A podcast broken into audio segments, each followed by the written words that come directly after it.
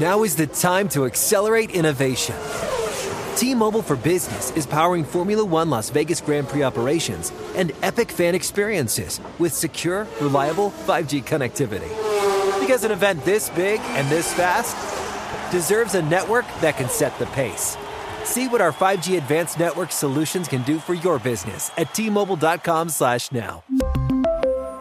View 5G device coverage and access details at T-Mobile.com. BP added more than $70 billion to the U.S. economy in 2022 by making investments from coast to coast. Investments like building charging hubs for fleets of electric buses in California and starting up new infrastructure in the Gulf of Mexico. It's and, not or. See what doing both means for energy nationwide at bp.com slash investing in America. This is Tracy V. Wilson from Stuff You Missed in History class. The national sales event is on at your Toyota dealer, making now the perfect time to get a great deal on a dependable new car. Like a legendary Camry built for performance and available with all wheel drive, you can count on your new Camry to get anywhere you need to go. Or check out an affordable and reliable Corolla with a trim for every lifestyle. From the hip sedan to the sporty hatchback, there's a Corolla built just for you. Check out more national sales event deals when you visit buyatoyota.com. Toyota, let's go places. And now, Move the Sticks with Daniel Jeremiah and Bucky Brooks. What's up, everybody? DJ Bucky here. Move the Sticks uh, coming your way on episode number 299. Buck, we're almost to the big 300. Oh man, that's a big. It's gonna be a glorious day. A glorious day coming up for 300. Excited about Yeah, it. 300 coming up in just a couple days. Can we? I, are we allowed to let the cat out of the bag? Can we tease a little bit of what we got coming up here? Absolutely, let's do it. All right, Buck. Tell tell us. Just give us one of the guests we've got coming up on uh, on Thursday. We've, this is star-studded affair here for the big 300. Well, star-studded Affair, we're gonna have two of the best executives, maybe to ever do it in the league. We're gonna have Hall of Fame inductee Ron Wolf is going to be on the program, and then we're gonna have your guy Howie Roseman will also join the program. So excited to talk to both guys. Both guys obviously have experience building championship rosters. We'll get a chance to gain some insight and share some of that insight with our listeners. Yeah, I mean, when you talk about uh, Ron Wolf, I mean, you make a case the greatest executive in NFL history. You, you can you can make that claim on Ron Wolf. So you talk about building a team.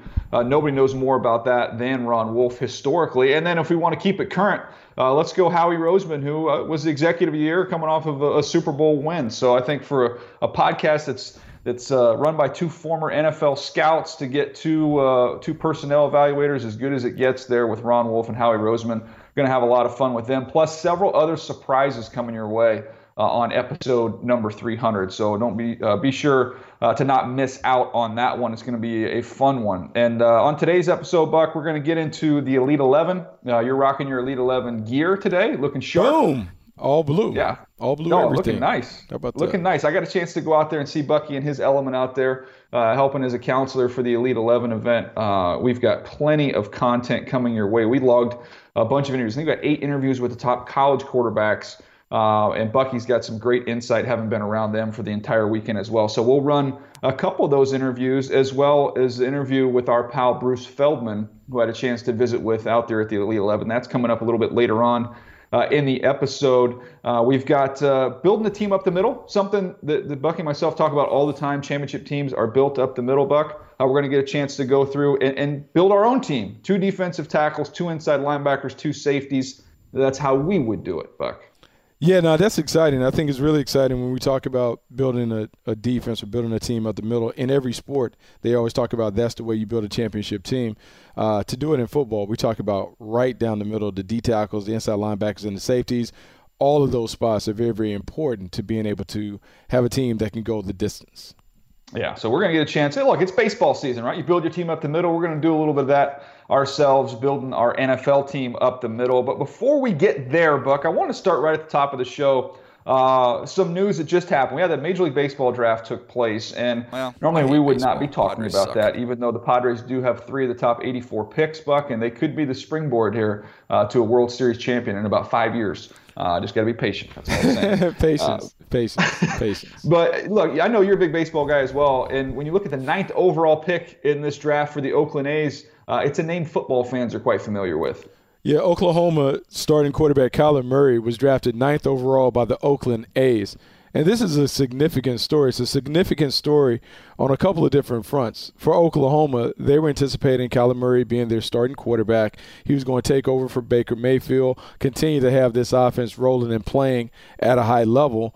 Um, it's also significant because you're talking about another multi sport athlete that baseball is embracing. Take him ninth overall. That means you have big plans for him. And look, he's a dynamic athlete. He was a guy that even going through high school, meeting him in high school on the Elite 11 tour, you saw how athletic and explosive he was. Talking to his dad, his dad always talked about his love for both sports.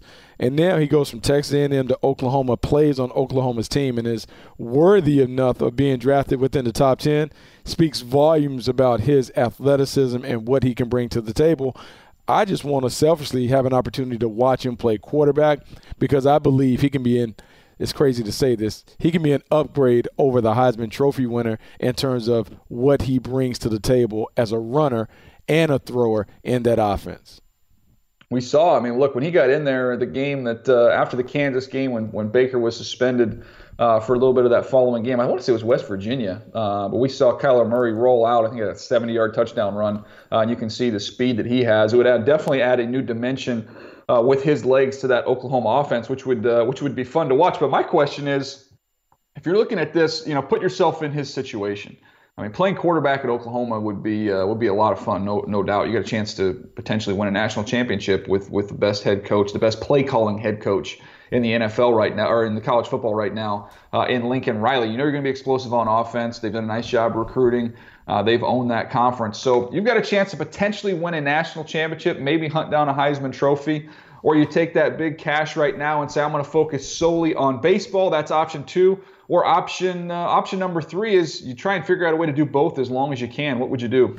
Uh, I think he's going to try and do both, and I would encourage him to try and do both.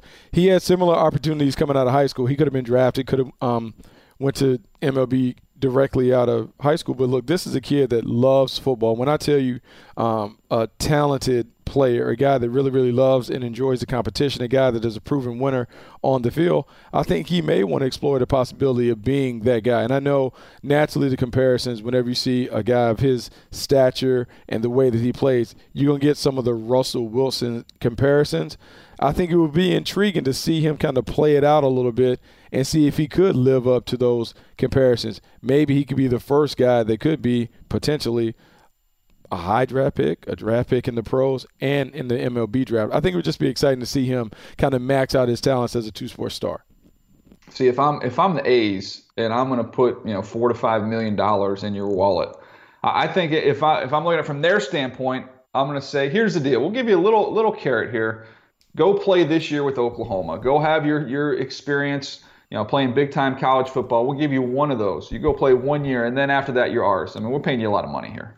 I mean, you are playing a lot of money, but they had to know this going in. When they made the draft, they had to know what his intentions were. I mean, I, obviously, you, are taking a risk. $4 million is significant. But have you seen what quarterbacks get paid in the league? I mean, four four know, million. Buck. Four million Buck, is a lot. I know the quarterbacks I'm, I'm just saying. smaller. I'm just saying. I know they're getting smaller. He's the smallest, right? I mean, he would be the, the smallest quarterback in the National hey, Football League tomorrow. Baker Mayfield went after Baker Mayfield goes number one. All bets are off. Everybody can play quarterback.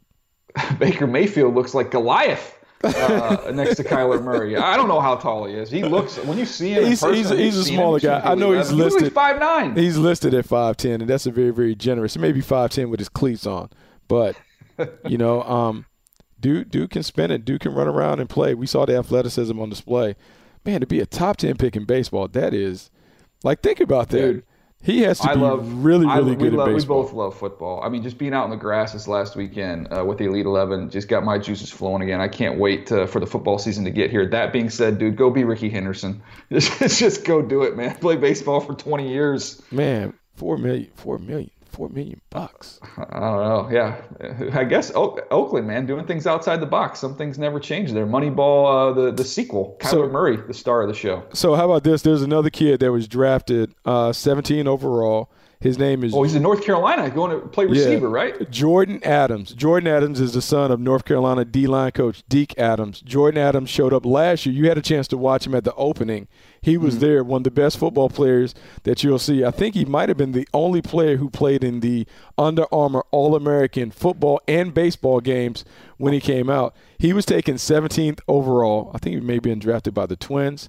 But you're I talking was about the, was it the yeah, 17. Maybe you're right. Maybe you're right. Yeah, but this is a five star football player. And look, it, it pains me. But man, you taking 17th overall? Yeah, I don't I don't know if he steps on campus at Chapel Hill and plays, and it hurts because he's a terrific Angels. player. The Angels. Angels. Okay. Terrific okay, player. But I think this goes overall, we talked about it in the football draft. We saw a bunch of multi-sport athletes that were drafted in the first round, and we always tell young people continue to play all the sports that you can. Um, it's beneficial. We're now seeing in baseball. It seems to be a concerted effort for those guys to draft guys that play more than just baseball. All the young people, all the parents of young people that play multiple sports, man, let them play everything. It's so beneficial. They develop skills in so many different areas that are transferable. Uh, I'm with you. Go play, enjoy it. Enjoy that high school experience. Play with your buddies. Uh, play all these different sports. Not only are you going to have a better high school experience, you're going to develop yourself and develop different athletic skills and muscles you wouldn't just focusing on one sport. And I like the fact, to be honest with you, that you're just competing. I mean, training's great and all, but I like the fact there's a scoreboard involved. And when you, you play year round, you play all these different sports. Um, you're always playing with the scoreboard, and I think that competitiveness uh, helps you out in the long run. So I'm with you on that one. Uh, Buck, let's transition here. Hold on, before we go on, before we go on, yeah, go ahead. I want to hear one more time, one more time. Well, I hate baseball. Padres suck. Just had to get it in there. Just one more uh, time. You love, you love that drop. No, but we don't suck anymore. The Padres are starting to play a little bit better. Beat the They're Braves back, baby. Night. They are, they are they are playing better, but it's still looking up to a team in LA. I think I think the, almost the whole division's under 500 right now. So doesn't matter. I mean, it's not like just trying to get in the tournament. Any great shape. Just trying to get in the tournament. Yeah, just get in the tournament. You're right. Uh, let's get to the NFL here, Buck. Building the team up the middle, two defensive tackles, uh, two inside linebackers, two safeties. Uh, why don't you uh, you want to start us off then here? I'm, I'm gonna let you. I'm gonna let tackles. you. I'm gonna let you start because you're going to take okay. the premier defensive tackle. Then I'll follow up after that. How about that? Yeah, I kind of got I kind of snuck Bucky here with the big names and got him down on the sheet first before he got into the studio, so he was left with scraps.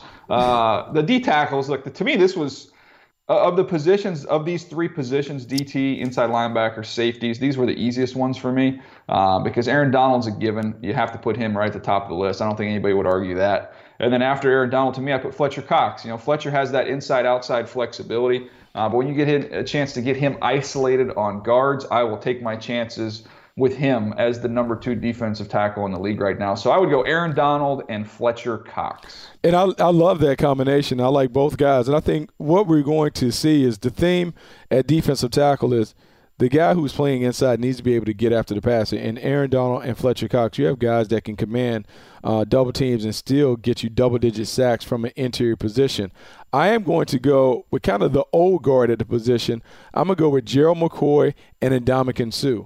And even though Gerald McCoy is a little older, I still believe he's a dominant player. Cat like quickness off the ball, great job working his hands to get free. And then in Ndamukong Suh, I think sometimes the big contract overshadowed what he continues to be in the league. He is a disruptive presence at the point of attack. Didn't necessarily live up to the contract because the numbers didn't necessarily match up with the big guarantees and the payday that he got from the Dolphins. But now I think we'll have an opportunity to see him really pin his ears back, playing alongside Aaron Donald. I think we will click quickly be reminded of why we felt like he was deserving of being the highest paid defensive player at one time.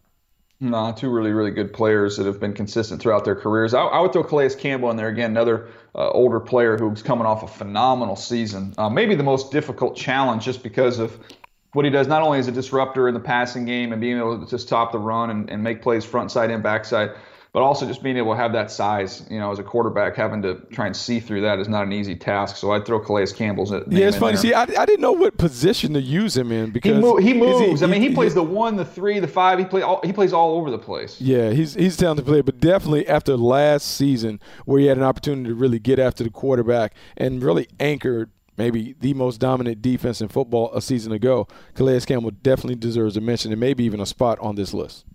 All right, no question. All right, let's get to uh, inside linebackers. I'll go first again since I steal all the goodies. Uh, Luke Kuechly, you know, been a little bit injured uh, throughout his career. When he's on the field, there's nobody better. And then I would say C.J. Mosley from the Ravens. That was this was probably the toughest of the three position groups the inside linebacker because there's a bunch of names. We got some young, athletic, fast linebackers uh, that I could throw in the mix here, but I went with guys I still feel like I have plenty ahead of them, uh, but they've got some accomplishments as well. Been in the league for a little while. I go Kuechly and Mosley. Love both guys. Common denominator there: instincts, awareness, tackling ability. Both guys do a great job of playing fast at the snap. They do a great job of anticipating where the ball is going, and more importantly, when they get there, they get there with bad intentions, but they do a great job of getting guys to the ground.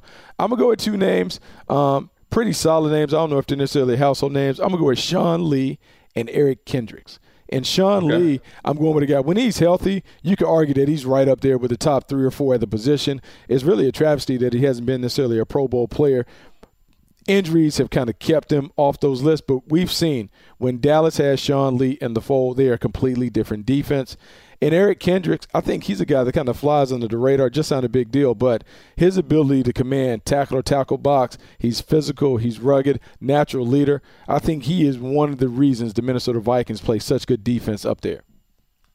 Yeah, I wrote down if I was, you know, going to kind of go in third and fourth place for me. Uh, Sean Lee was was my fourth guy I would have mentioned, and then I, Telvin Smith. I mean, I keep oh, coming oh, back to the Jags here. You can make a case for the Jags with that front seven. They got a lot of names in consideration uh, for being the top players in the league. So uh, that's a, that's another name I would throw in there. Telvin Smith, just the way the game's played today, the range, the speed, uh, what he does in coverage, uh, he's he's a pretty special player. Absolutely, he can run it down, and, and you know what he is is really the new school linebacker. Um, 215, 220, uh, where you place a premium on speed, quickness, explosiveness, more so on bulk. Um, we're having to rechange we have to kind of change our minds in terms of what we look for the position. It used to be, hey, can they get off? Can they shed? No one really cares about that anymore. They have to be able to play in coverage. Can they run sideline to sideline? And if you use them as a blitzer, can they get home and be disruptive? Those are the criteria that you're now looking for in your inside linebackers.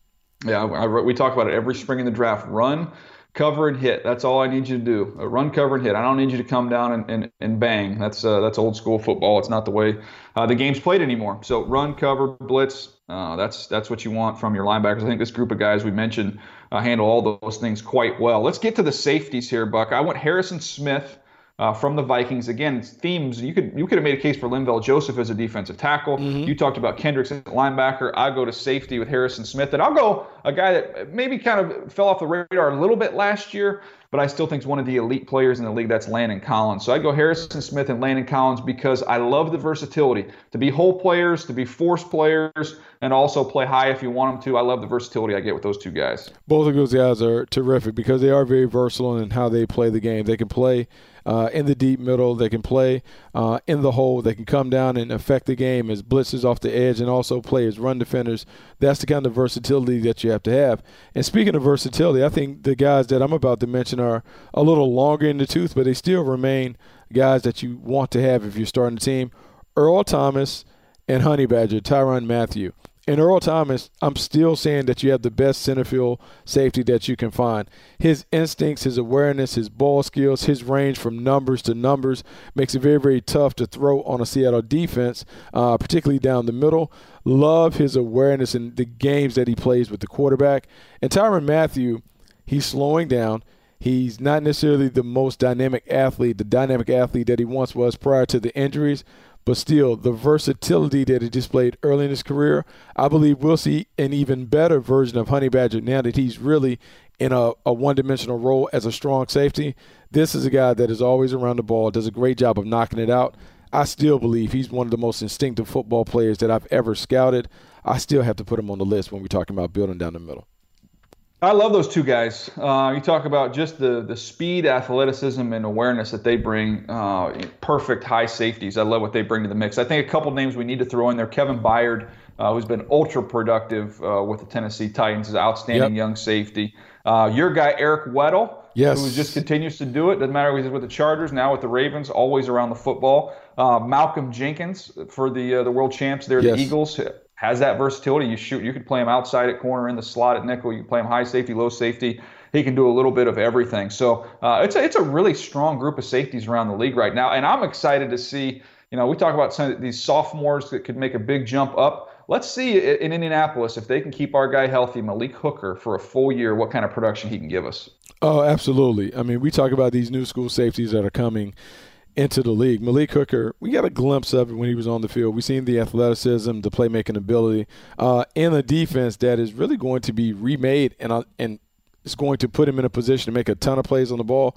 We could see him be a double-digit interception guy uh, in year two. And then some of the other guys, Jamal Adams being able to come down, heal and play and be a versatile player. Um, I think we have to bring up Keanu Neal, even though he's not a oh, classic yeah. traditional safety, what he brings, he brings a, a, a, level of toughness and physicality to the position that every defensive coordinator wants. So many different guys that you can throw in there. It's funny because the market for safeties has been a little soft in terms of paying uh, big money for those guys, but the the players, the players are athleticism. It's an outstanding crew of safeties that are playing in the league today.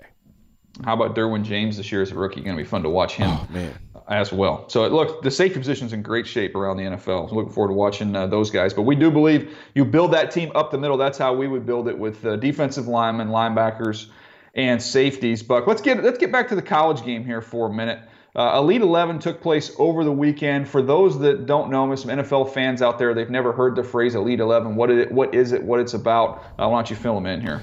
You know, Elite 11 is really. Um a long time coming, maybe 20 years of this, all the way back in the days when Bob Johnson, who is Rob Johnson, late of the Jacksonville Jaguars and the Buffalo Bills, his dad, years and years ago when Nike first started doing the tour, uh, they used to go around and just do all positions, but they wanted to do something different for the quarterbacks. Bob Johnson, Andy Bark, that crew, they created Elite 11, which allowed them to go all over the country, work out some of the quarterbacks, and name the top 11 quarterbacks high school quarterbacks in the country each year. It has since grown, brought on so many more guys. Trent Dilfer is now the head coach. He and his staff and all the other coaches that work together oversee the process. And I've recently just become a part of just the evaluation process. And I can tell you, these quarterbacks that we're seeing, I know we talk about the quarterback position and, oh, there's so few quarterbacks in the National Football League that are at elite level. I can say this the game has never had the quarterbacks better trained, better prepared to have success than they do now. You had an opportunity to see these guys in action, and I can tell you the way they throw it today is far different than they went than quarterbacks used to throw it 15, 20 years ago. These guys have all the tools plus the athletic. Um, I believe the future is bright with the quarterbacks that we're seeing coming down the pipeline. Yeah, I, have really enjoyed it. I mean, it's something I've heard about forever. You've been involved with it for a very long time, but uh, I've just over the last two years, last year, I got a chance to go up to the opening, uh, watch you do your thing, and watch these guys and, and see the training that they get. And then uh, just this past weekend to go to Los Angeles and see the the finals there. Uh, just a very very small dose of exposure for me, but man, I'm I love it. I, think you're right. I think these guys are getting outstanding training on the field, but I love what you guys are doing with them off the field to get them ready uh, for everything that comes along with the position. It's not just a it's not just a position you play on the grass. That's an all-encompassing position off the field, and I think you guys have done a tremendous job of, of helping these guys. And you use the term tools, giving them the proper tools. I love that. I mean, it, it's fantastic. Every year it gets better because you're right behind the scenes. And one time we got to get you behind the scenes so you kind of see what goes on. But the things that these guys are able to work with, with, with the young quarterbacks, teaching them leadership ability, working on their mental training and toughness and preparedness, um, teaching them servant leadership, how to go out in the community and use their um, stature, their standing in their community to really better the part of it. This year, the theme was I am, we are. I am, they wanted to have everyone clearly define who they are, um, define what's their why, why are they um, doing the things that they do, and then we are, how they can be a part of a bigger community to really help uh, the community become the best communities that they can become. And so I just kind of love what these guys are doing. Um, yes, it's about football, but it's also about helping young men find themselves and find their voice in the community and how they can serve. And so it's terrific hearing so many stories that they bring together and then watching those guys compete on the field. Yeah, no doubt. A quarterback's going to have a platform at the collegiate level as well as the the NFL level. So figuring out the best way to use that platform for good, uh, that's outstanding. I love that that uh, topic to get them going there at the Elite 11. I, I want to get into though, Buck, what we saw from these guys on the field because we did get a chance to see these co- college quarterbacks. There were eight eight of them there as counselors. Got a chance to see them go through a kind of a mock pro day there with uh, with Trent Dilfer and Jordan Palmer's out there, George Whitfield, a lot of the top quarterback guys around the country involved with Elite 11. Got to see them go through a pro day session. So uh, you got a chance to visit with these guys off the field during the week. I got a chance to to interview them. We're going to roll some of those interviews on today's episode. We'll save some more and kind of release them as we go through the summer here. Uh, but let's start with what we saw on the field. And uh, why don't you start us off there? We'll kind of roll through these guys uh, one through eight, not in any particular order, just what we thought of their workout.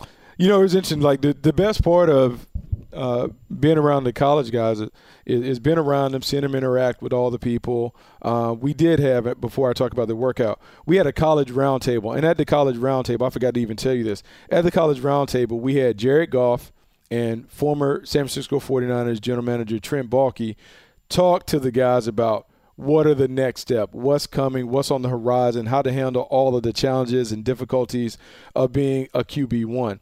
Uh, and I'll say this about Jared Goff. Like, you know Jared obviously pretty well, having been around him. I know him pretty well, watched him through this process.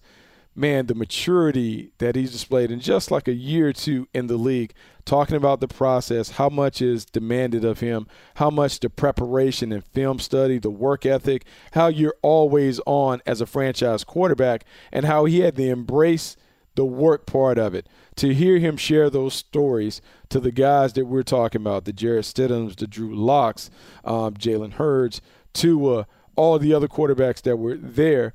Um, it was really enlightening. It really gave me more perspective when I'm looking at quarterbacks the maturity part of it really, really matters. That guy has to be the face of your franchise. He needs to be presidential in his approach because when you're giving him not only the $20 million check to represent the franchise, but you're anointing him the leader of the team, you want to be confident that guy can handle all the responsibilities that come along with that. No, no question. I thought uh, speaking with Jared, first of all, first thing I said was, I don't recognize you. You're not in your disguise uh, from his uh, Red Bull skit that he did. It's phenomenal. If you haven't seen that, YouTube that thing. It's outstanding.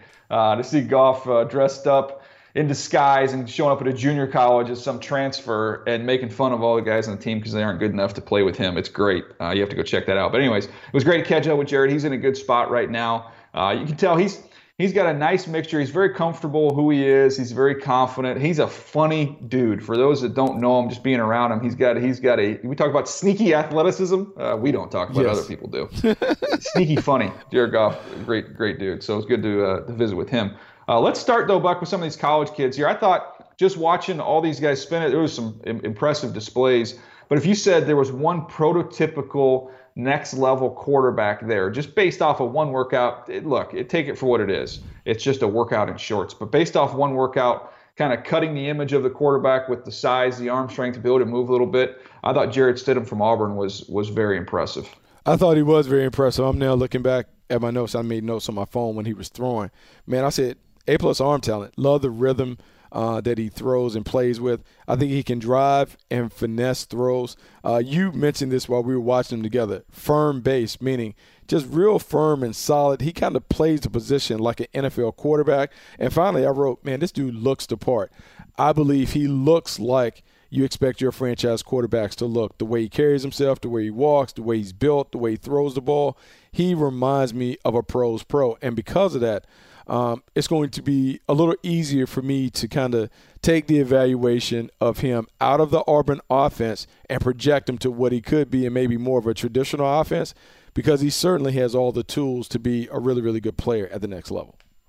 Yeah, I would say, look, his arm is not quite at the Josh Allen level, but I didn't think it was that far off. And just mm. the way he spun the ball. I mean, like, if you talk about baseball for a second, they talk about spin rate with curveballs. Talk about quarterbacks, just the spin that he gets on the ball. He throws a tight ball. It is pretty.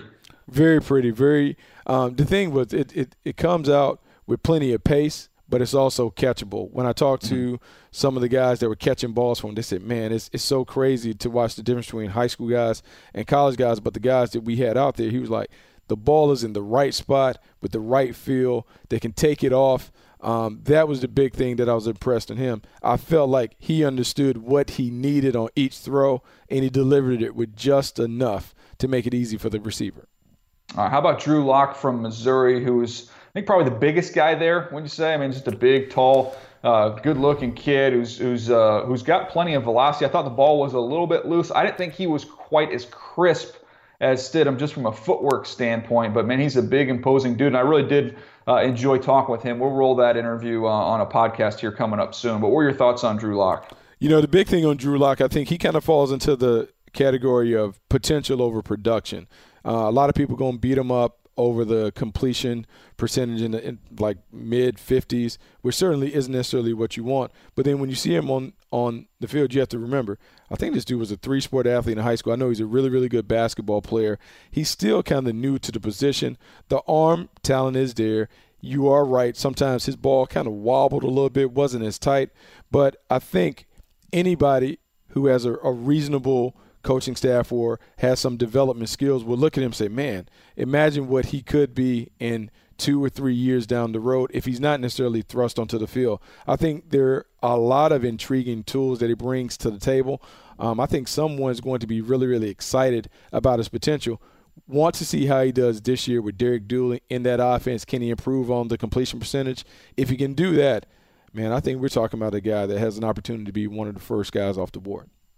Yeah, it's going to be fun to watch him develop over the year. Uh, next one on the list was kind of a funny story. So while we're, you know, you're out there on the field, I'm off to the side. We're, I'm grabbing these guys and interviewing them just one after another. And there's uh, somebody kind of standing off to the side. We finish an interview, so then me and Sully are just sitting there, you know, shooting the breeze. And then uh, this guy goes, "Hey, you uh, you want to talk to me?" And I looked over him. He's got short hair. He's got a beard. He's got his hat on backwards. He's got sunglasses on. He did like, clip the long hair, so that in defense. Yeah, he threw us off. Yep. He changed his look.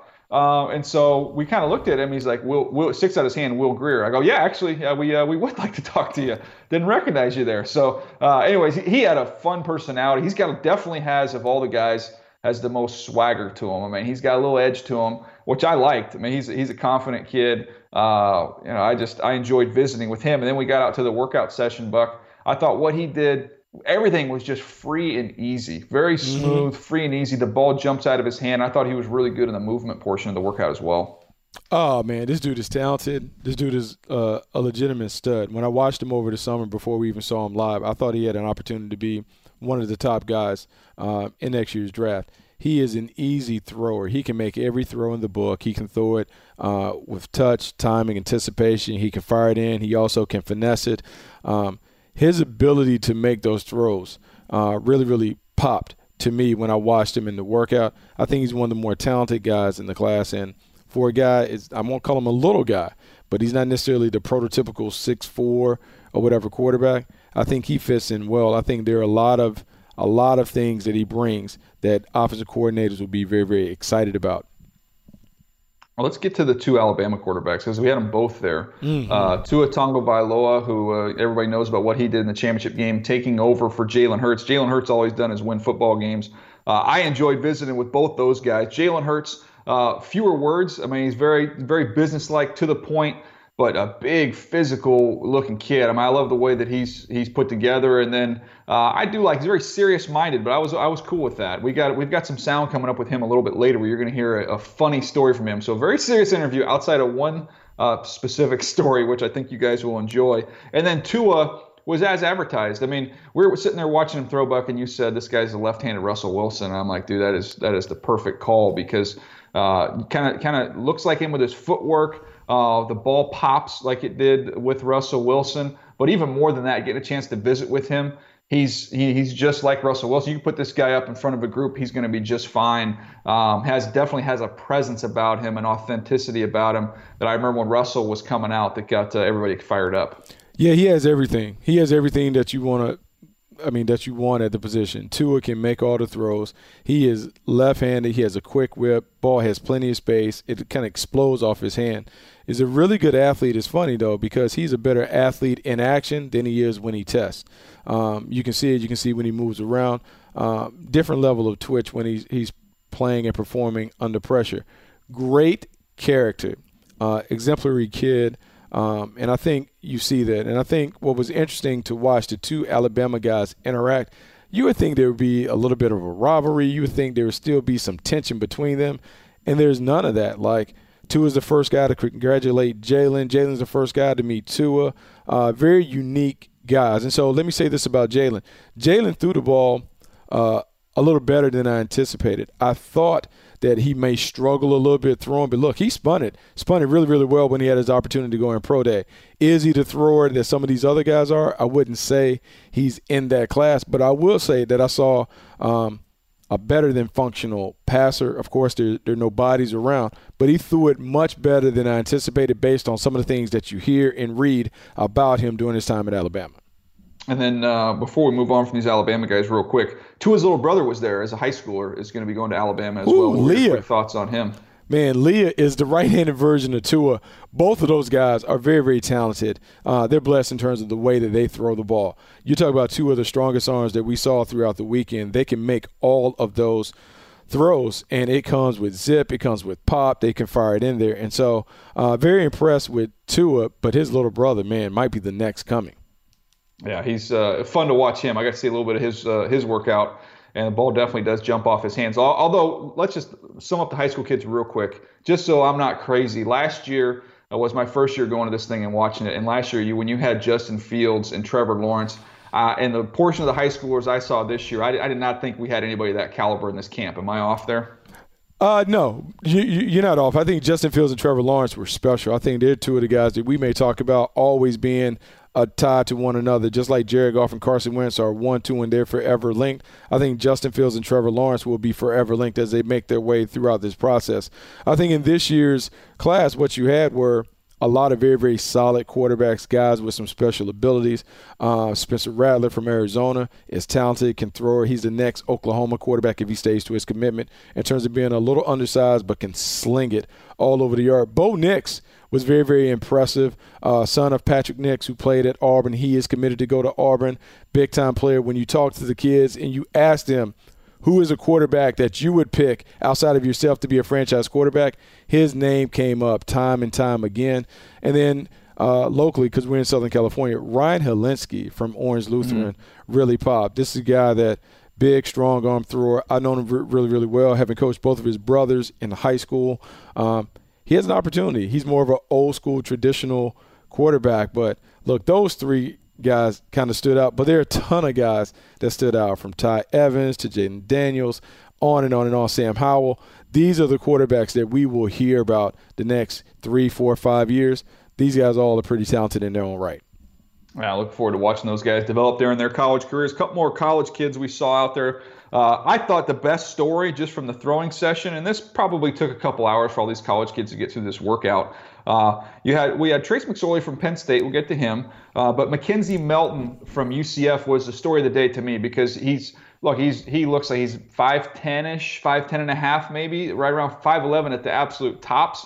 Uh, and then right when he's getting ready to throw after the Alabama kids, or I guess uh, Jalen Hurts had already thrown. And so Trent Dilfer goes, well, we got another national champ to throw, and so kind of played up the whole UCF thing, and and uh, everybody kind of laughed it off. And McKenzie Milton gets up there, and I don't know what I was expecting, uh, but based off of his size, his size to velocity ratio was off the charts. His first throw, I was like, whoa, and it elicited some some some woes from the fellow college quarterbacks as well as all the counselors he had, I would say, he had a top three workout of all the eight quarterbacks out there. The he ball won it. Pops he won out of his hand. The ball pops out of his hand. He won the pro day. He scored the most points on uh, the criteria, the scoring system that we use to grade all those quarterbacks. Look, it popped, and it popped even more impressive than I remember it popping at the Peach Bowl when I watched him shred Auburn. Look, I can can spin it, and I think uh, the thing was, it's so funny when you love seeing guys throw live. You love seeing a bunch of quarterbacks go back to back because you can see his arm strength, his arm talent was up there. Ooh. And I felt bad for Trace McSorley having to go after him because um, the buzz in the stands, the buzz everywhere was all about McKenzie Milton. Uh, Trace did a good job, but man, when you look at McKenzie Milton throw, it kind of overshadows a lot of the guys that came after him. All right, then uh, Gosh, who am I missing? We got Wilkins here. Wilkins here from Arizona State. What were your thoughts on him? You know, Manny Wilkins was solid. Like one thing that I would take away from the weekend with Manny is Manny was a guy that really, really uh, kind of dove into the process of trying to learn everything that he could learn about the process. Asked a lot of questions, asked a lot of good questions. Very communicative in terms of his approach. Um, he has a chance. I think the big thing at Arizona State, what you want to see from him, uh, can it match up? Little up and down sometimes as a player at Arizona. Always been regarded as one of the more talented guys. Can he put it all together and be a high level quarterback in the Pac 12? One thing I know he can do because we have the, the proof, and we'll roll it on an interview here in an upcoming episode. I asked him at the top of the interview, Buck, to give me a Herm Edwards impression. Already? It was it was very impressive. It was for impre- as far as impressions go, the the content was great.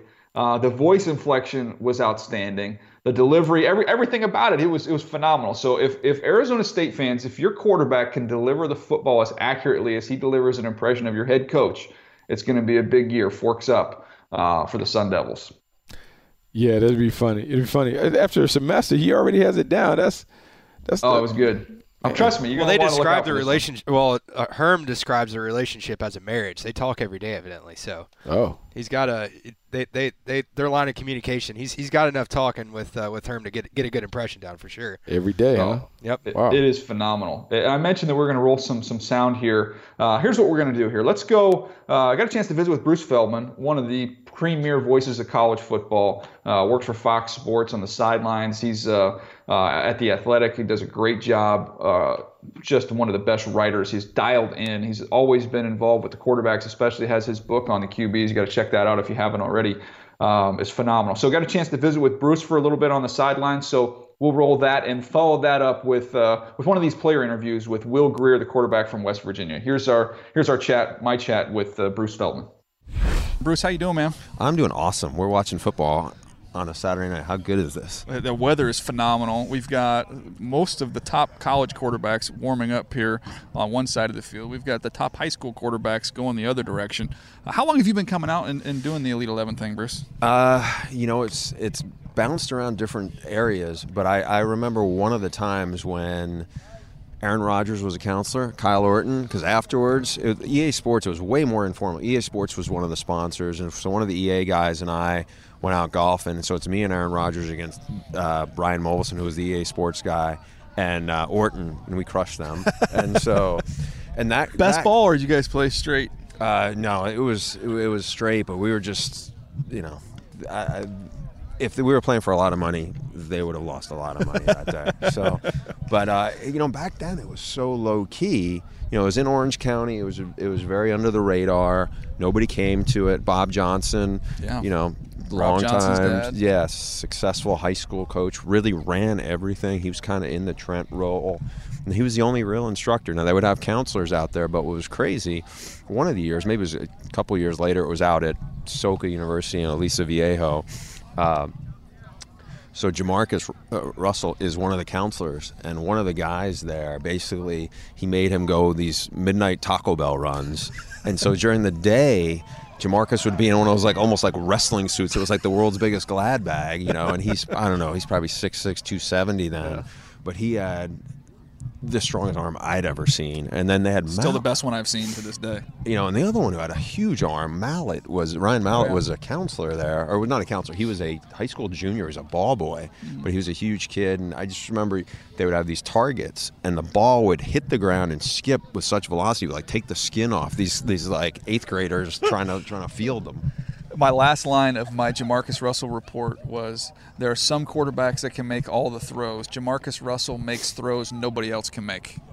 You, you go back. I think it was they. Did they play Notre Dame? It was like back footed, back foot throws, cross field throws, just ridiculous. Yeah, I was just going to say against his weight, but his weight was like it was a normal person. So uh, as we uh, as we kind of look forward to this college football season, I'm excited. I feel like we're finally getting the draft behind us now and getting a chance to, to look ahead. Just looking at the schedule, talking to some of these quarterbacks that are here, and and I see we have you know Washington and Auburn week one. How great is that? Yeah, and to me that's a huge statement. We're West Coast guys, obviously.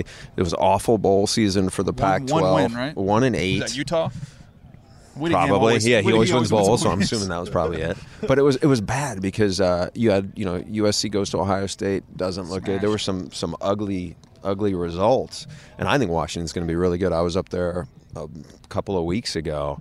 I think they're a legit playoff team. Now, obviously, Jarrett Stidham's here. Uh, he's really good. They do have to replace some good skill guys, and that's basically a home game for them. Go play them in, in uh, Atlanta. But I, Washington secondary, just from talking to buddies around the league that have started doing some homework on next year's guys, said there's the Washington secondary is loaded. Yeah, they got a kid a couple years ago from Phoenix who's a stud. Now he's not huge, but he's probably 5'11", really good. There's a kid I would be surprised if the scouts had him on the radar yet because I think this will be the year he blows up. Six three corner. Uh, there was questions about his ball skills a little bit, and he had more picks than anybody. Like Jimmy Lake, who's you know the now one the, of the DC best, there. one of the best defensive back coaches. Now he's a DC. Yeah, he he's on it, and I think that's the reason why they're doing so well. Obviously, they don't have Vita Vea there, but if they can get some receivers to step up, and obviously that's no sure thing, I think they have a legit chance to to do some damage in the playoff. Notre Dame, Michigan, week one. Quick yeah, we'll see what happens with Shea Patterson. I mean, the ball jumps out of his hand. He would light this How thing tall up. is he, Bruce? He's uh, probably your height. Six seven. Yeah. Maybe not as dashing. You know? a, a, a tick under six two. Six two in the program, Bruce. But he's got, you know, he had good receivers. I had great receivers at Ole Miss. He's got good receivers, but they got to grow up. Um, you know, how many how many new coaches do they have there on this offensive staff? Yeah, I know. Well, Pep's still McElwain's there, right? McElwain is still there. McElwain is there Comes now. in there. They have another. Then uh, uh, Ed, Warinner, comes came, in there. You know, he was he was at Minnesota and then he left. He did a really good job as an O line guy at Mm-hmm. Ohio State when they won the national title. You know, that group had really. They were mismatched parts in the beginning of the year when they played Virginia Tech, and then by the end of the year, they're really good. So he's a good O line guy. But ultimately, you know, it didn't work with Pep last year, and we'll see if they can get it going. a lot Uh, of cooks in the kitchen, man. yeah, because obviously Jim's a quarterback guy. They're really good on defense with Don Brown. Uh, He's a maniac, by the way. I knew he was a great coach, but just watching, I haven't seen a ton of it. But what was it? What would they call that? The, the Oh, the? Amazon thing, The yeah. Amazon thing. He's a, he's he's a good lunatic. I mean, I would, is the way I would describe it. yeah, we did one of their games. They play Purdue. It's like in late September, and one of my buddies who worked with him at UMass is like, "Yeah, I think it's his, I think it's his uh, 50th wedding anniversary." So we're about to talk about. it. Then we realize, like, he sent me the picture. No, it's like his 50th anniversary of knowing his wife. Like they met when they were like seventh grade. Okay. I was like, "Yeah, he's not 73 I was years old." say he's not that old. Jeez. But he's yeah, he's he's a great asset for them. I think they'll be really good on defense. You know, like every um, as you know, this is a loaded group of D linemen, and they have one of they have probably two of them. You know, obviously Rashan Gary has a lot of the hype, and so we'll see because Notre Dame lost a you know great O line coach. They lost two great offensive linemen. We'll see how they reload. Uh, we mentioned the defensive lineman. I kind of just just peeking at some of these guys so far. It looks like you know last year we dubbed it the year of the quarterback with the draft because we had so many guys. I think we still ended, what would have ended up with five going in the first round last year. Um, this year it looks like to me on the outside it's the year of the defensive lineman. Yeah, Clemson's loaded. I mean, they have four guys who will probably be, I would guess, top 50 picks Mm-hmm. at least. And a couple freshmen coming in too. Yeah, exactly. And then you have, you know, Nick Bosa. When I was down there uh, in the, in April, Greg Schiano said he might be the best player I've ever coached. And I was thinking, you know, he had Gerald McCoy in Tampa. Um, and he had some really good players since he's been in Columbus. So obviously he's really good. Certainly Ed Oliver, just you watch him, he's ridiculous. How tall is he going to be, Bruce? Is he a sub six footer? No, he's not a sub six footer, but he's somewhere between my height and your height. What are you Okay. claiming, six one? I'm, I'm six one and a half.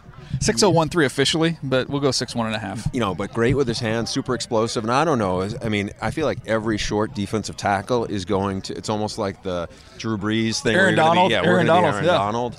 And, That's so uh, I'm NFL.com uh, Tuesday. I'll have my first my first uh, look report there on on Bosa. He's one that I've done already.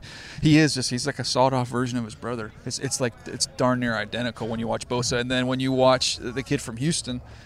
I don't know who else to compare him to. He's just, he look look exact same body type, Aaron Donald. So those are the those are gonna be the natural comparisons for both those kids. The thing with Bosa, so I, I have a story that eventually I'm going to do this, you know, probably next month on Larry Johnson, their great D line Yeah. coach. And uh, so I'm there for this story, and a guy comes in the room, and, and he's basically doing this instructional stuff for me and showing me everything he's doing or whatever. There's a guy in there, and I thought it was a local high school coach, pretty big guy or whatever. And then he's like very respectful, and it turns out it's John Bosa. And so we were like talking. He was like, "Yeah, none of this stuff we knew about when I was playing back in the late '80s or so. You know, he's a first round pick out of yeah, out of out of BC, and um, the big thing that Urban had said is Nick Bosa is so much further along than Joey in terms of not that not- polished. yeah, and he gets it a lot earlier. and so he's not. I don't think he's quite as long, but they said he might even be like a little more. I guess a little more uh, better awareness and everything like that. So It's a good. It's not a look. If if he's if he's just as good as his brother, if it's not better than his brother, he's going to be an All Pro. I mean, that his brother's a freak show. So. yeah, probably he's a three and out, and, they, and that that D line is loaded too. Who was this? I think he was a single digit because I was at the Cotton Bowl. They had a young kid, d- defensive tackle, didn't play a ton, but when he went in, it was like, whoa. Yeah, who his was last name is Young. Um, God, he was a freshman this year, this past year. Like a freak. And you know, like Dre'Mont Jones is a guy they love. He was kind of a basketball player who was not a huge recruit for them, and they think he is. He'll be an awesome player. Um, you know, just they have so many guys in that D line, and they'll probably be ten deep. You know, everyone's going to talk about Clemson, Mhm. but that group is is right there. Uh, one guy I'm curious about, and I don't know how he's going to be with new new system, is actually here in L.A. and that's Jaelan Phillips. You Yeah, know, yeah, from- UCLA. freaky athlete. Redlands probably going to be an huh? edge rusher at three four now with with uh, Jerry Azzinaro coming back, you know, to run Chip's defense. But he's definitely got wow talent, athleticism. So I watched him in high school. There was one of their games that was on local TV and watched it, and I was like, "Holy moly, who is this?"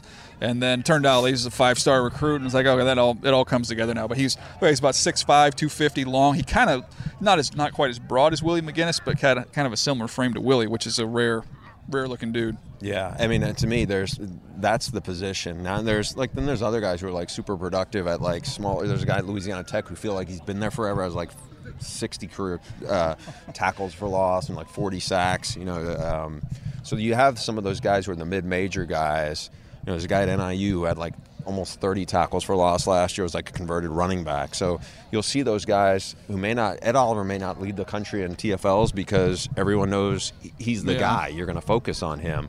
Um, but yeah, I can't wait. Before I let you go, give me give me uh, give me one quarterback you could see making a major jump up this year in college football. Maybe we're not talking about him; he's not out here with these top guys, but uh, somebody that, that just going around the spring and talking to folks you think could be uh, on the come here. This is a little probably cliche to put it, but I just did a big story on Justin Herbert from Yeah. from Oregon. He's not here. He is. I spent a Have you bunch of time. shook his hand? His hands are enormous. Yeah, I, he's also he's 6'6", 240. So here's the crazy thing. So we're talking he's like squeaky clean, 4.1 GPA in biology and everything, right from Eugene. And uh, we were talking about their new strength coach. I don't know if you've seen him. He was Yeah, the the handlebar handlebar. Yeah, he came Georgia, from right? Georgia, Yeah. Coach Feld.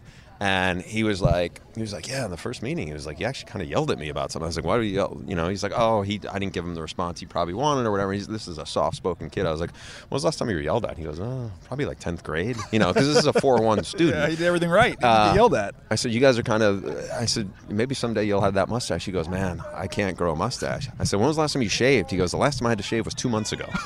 so, but I don't know if he's going to come out. Like a lot of people will say in those mock drafts, Yeah. because he's really accurate. Willie Taggart told me for this story that he goes, I'll be surprised if he's not the first pick in the draft. Well, his brother's coming is going to It'd be a too, tight right? end, yeah. And the thing with him is, Willie said, you know, just in terms of leadership, those are the things that need to get developed. They don't have a great group of receivers, but I think he's one people need to keep an eye on.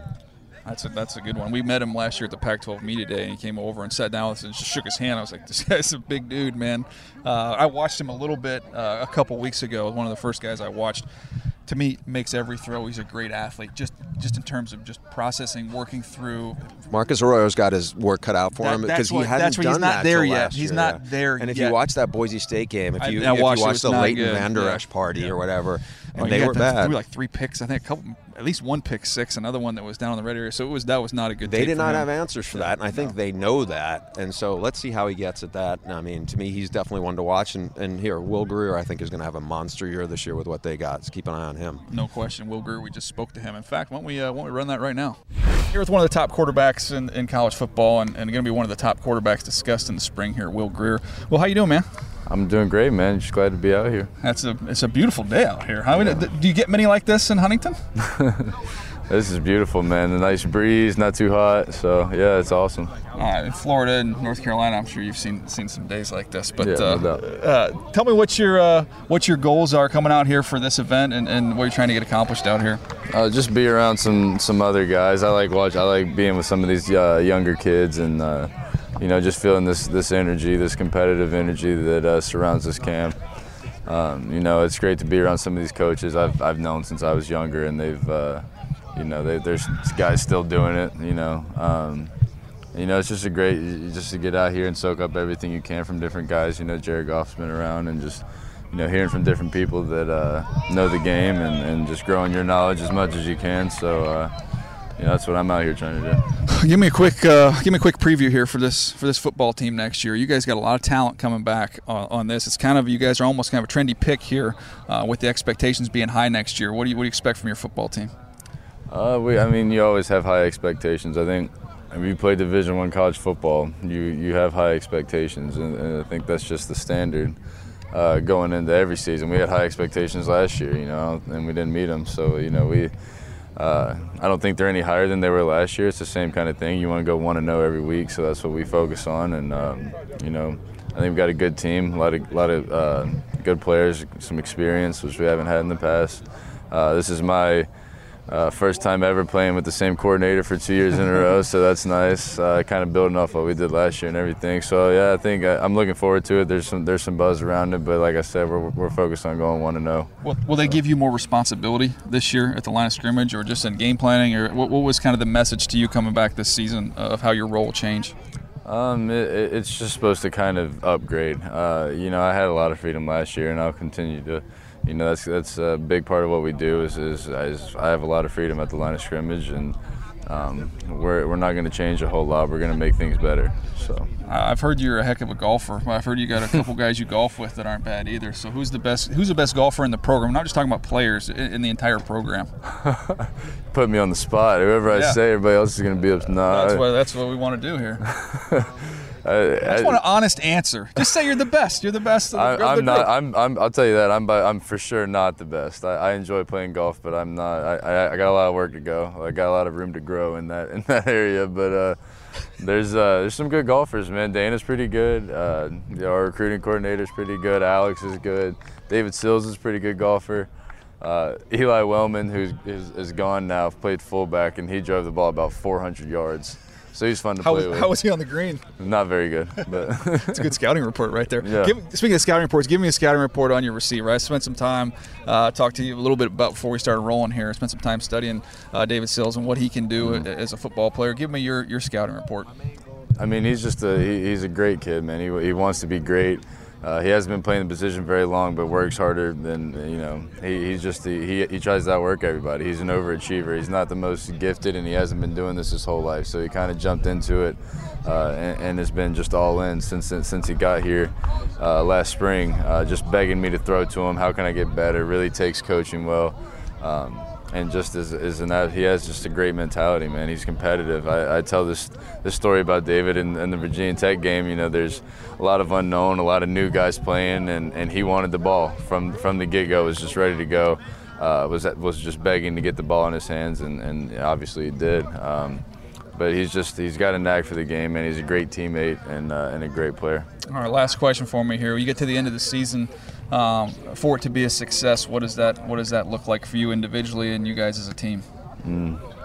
It, it, like I said, I try and keep the mentality of being one and zero with myself and with and with the entire team, because uh, I think that's important. And that's it. And if you if you're one to know every week, then success success takes care of itself. Um, and that's kind of the name of the game for, for me and for what we're trying to do at, at West Virginia. So uh, you know, I, would like to say that at the end of the season we'd be undefeated because we wouldn't want to know every week. So uh, that's the goal. All right. Well, I tell you what, we're uh, looking forward to watching you uh, spin it around this fall, man. Thanks for taking some time for us Absolutely. today. Thanks for having me.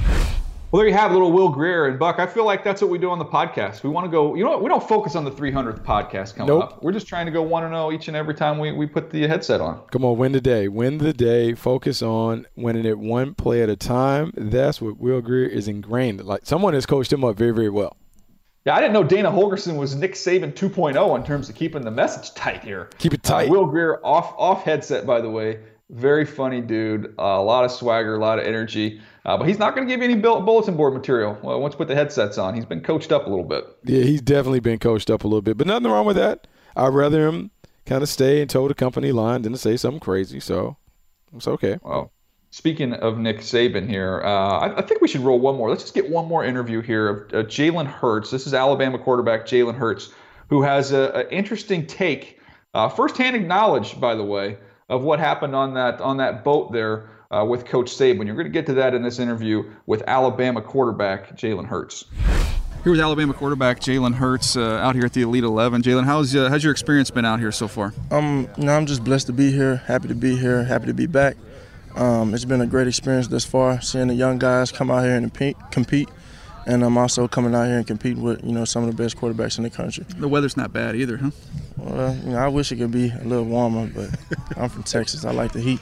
I want to go current events here. What's up? What's up with some of your teammates? You weren't on that boat with Saban that just got that ran out of gas. What happened? Uh, no, I, I was on the other boat exactly. You know, Coach Saban didn't run out of gas. He actually didn't know how to operate the boat. It was user failure. Yeah, something, something went wrong. But um, we went out there and had a, a good time on the lake with, with the leadership group. All right, how was uh, tell me take me back to spring practice here? How'd that go for you? Um, I, I think the spring went well. Um, got got well, got better in a lot of areas. Um, obviously new coaches in, um, and, and learning from those guys, and you know just taking the coaching and trying to improve every day out there. You guys have had some some change over here with the coaching staff. Is this ter- does the terminology stay though? Do, do, you make the coach adapt, or you guys put, put in new terminology every time you guys get a new coordinator? Um, there there are things that change here and there, um, but like I said, the coaches that came in and they, they're doing a great job of, of teaching us what we need to know, establishing, trying to establish our identity as a as an offense. Uh, I was at your, your first game, your first college game there at, uh, in Arlington against USC when you, you came in there and kind of got that ship righted, uh, it got that team off and rolling, and you've done nothing but win ever since then. Uh, when you look at going forward in the future here, I know uh, much has been made about your quarterback competition there, but just you specifically, s- skill wise, what are you working on in the offseason and trying to better yourself at? Um, I'm, I'm, working on, I'm a learner, I'm, I'm a student of the game and um, any aspect of the game that I can improve on, I'm, I'm definitely going to work on it, try and perfect my my my, my craft, and um, be the best that I can be as a player. Is there is there any NFL guys that either you compare yourself to or that you've spent any time studying? Um, none in particular. I watch all the good ones. Um, I like Russell, um, and, and I like Cam. You know, both guys that can can kind of get it done in both areas. Definitely big time threats to a defense, and um, I definitely see myself, you know, trying to work to be where they are. How competitive is practice at Alabama? Um, definitely playing against the best of the best. Um, you know, got a great defensive line, great DBs coming in and out. Is it chirpy? And, and, a, and a, great and a great um, a great linebacker corps all the time. You know, we definitely compete compete our, our behinds off. Do you uh, are you a talker out there when things get going, or are you just kind of let, let your play do the talking for you? Um, no, I don't I don't really talk in the game. Um, you know, I, I, I, just go out there and play, try to be myself, and try and stay as stoic as I can. Um, definitely play with some swag though, um, and you know, just just be me. What's the conversation been like with uh, with you and, and Stidham th- this week? Oh no, we're, we're, we're all cool. It's, it's all love on this end. We're both Texas dudes, and um, you know. Did you know each other in high school? Uh, no, sir. But um, you knew who each other were. Yes, yeah. yes, sir, definitely. Um, you know, I've, I've watched him on his journey, and um, you know, I have a lot of respect for him. I'll tell you what, you are a couple things that are obvious when you when you get a chance to watch you. I see somebody that's tough, uh, somebody that's a winner, and somebody that gets things done. And it's uh, it's a pleasure to watch you play. And I thank you for taking some time for us today. I appreciate that. Thank you. So Buck, what do you think there? I mean, he's saying this whole boat thing was saving. It was just had some user error here. There's no gas situation. There's some user error. Yeah, yeah. He really put his coach out there. I'm sure that will be a nice conversation when he gets back on campus. But uh, yeah, pretty funny. Jalen Hurts letting it letting his hair down a little bit. Yeah, I like that. Speaking of letting hair, hair down. down. Yeah, I knew you were going to go there. I, I, knew I could not get out of this whole interview without you guys going there.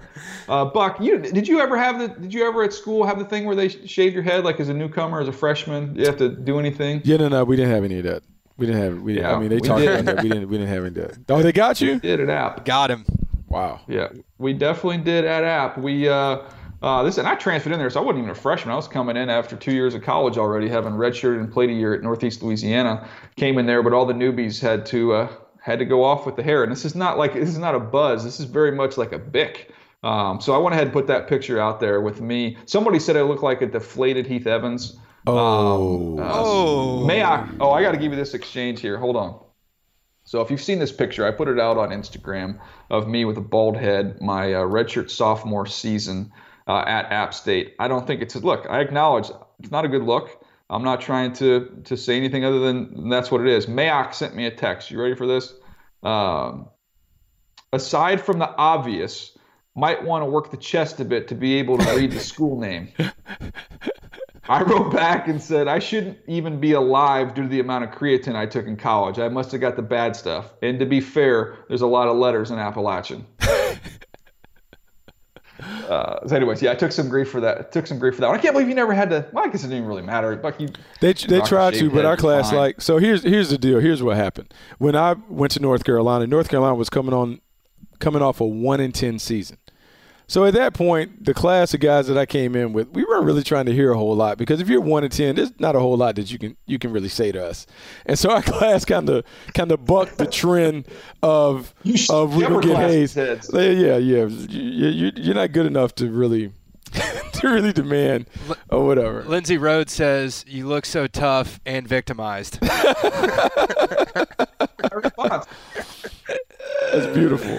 That's beautiful. Did That's you read funny. my response under that, Sully? Uh, do what? Did you read my response to Lindsay? No. What'd you say? Uh, half right. I'll let you get Swish half. That's awesome. Yeah, uh, probably the victimized, I'd say. Yeah, there you go. Uh, anyway, so we had some fun with that fun uh, college pick. I need Bucky. I put out my college pick. I need a Bucky Brooks college pick to make its way to, to Instagram this week. That's your assignment. Ooh, ooh, I might be able to find one of those. Just depends. Go back Thursday. Get it out there. Just depends. I'll see if I can find a good one. All right, I think this is going to do it for us today. By the way, I have uh, it should be up today. I started my first look series, so my Nick Bosa uh, kind of evaluation here, my summer evaluation of him, will be up on NFL.com on Thursday. I will have the next one, which I believe is Justin Herbert, the uh, quarterback. Let me double check that. Yeah, Justin Herbert, quarterback from Oregon. Uh, my first look scouting report on him will be up on Thursday. Buck, what can we find uh, that you're working on here on NFL.com? You know, just my notebook. So I'm gonna dig into the latest topics or whatever. Haven't necessarily figured it out, but I will mention something about the Eagles and how NFL teams will copy their aggressive approach to going for it on fourth down. I like it. So be on the lookout for that. NFL.com slash Bucky Brooks. You can find all Bucky's goodness. And that's it. This is episode 299 in the books. The big 300 is coming up next. You're not going to want to miss that one. Ron Wolf, Hall of Famer, joining us. Howie Roseman, Executive of the Year, joining us. And a bunch of other surprises uh, coming your way on episode 300. We've made it this far. Uh, hopefully, we get another 300 before they figure out that uh, we're just having fun. They shouldn't be even paying us for doing this. But uh, so far, so good, Buck. We've made it through 300 or 299, almost there. For sure. It's been great. Anything else you want to drop there before we bounce? No, no, I'm good. It's been great. Let's get out of here. That's going to do it for us. Uh, I'm Daniel Jeremiah. He's Bucky Brooks. Thanks for listening. Thanks for downloading. Thanks for subscribing. Thanks for leaving us those reviews on Apple Podcasts. We do appreciate it. And uh, be sure to stick around. Episode 300 coming up next. Hope you enjoy it. See you then. Thanks for downloading Move the Sticks with Daniel Jeremiah and Bucky Brooks. For more, go to nfl.com slash podcasts.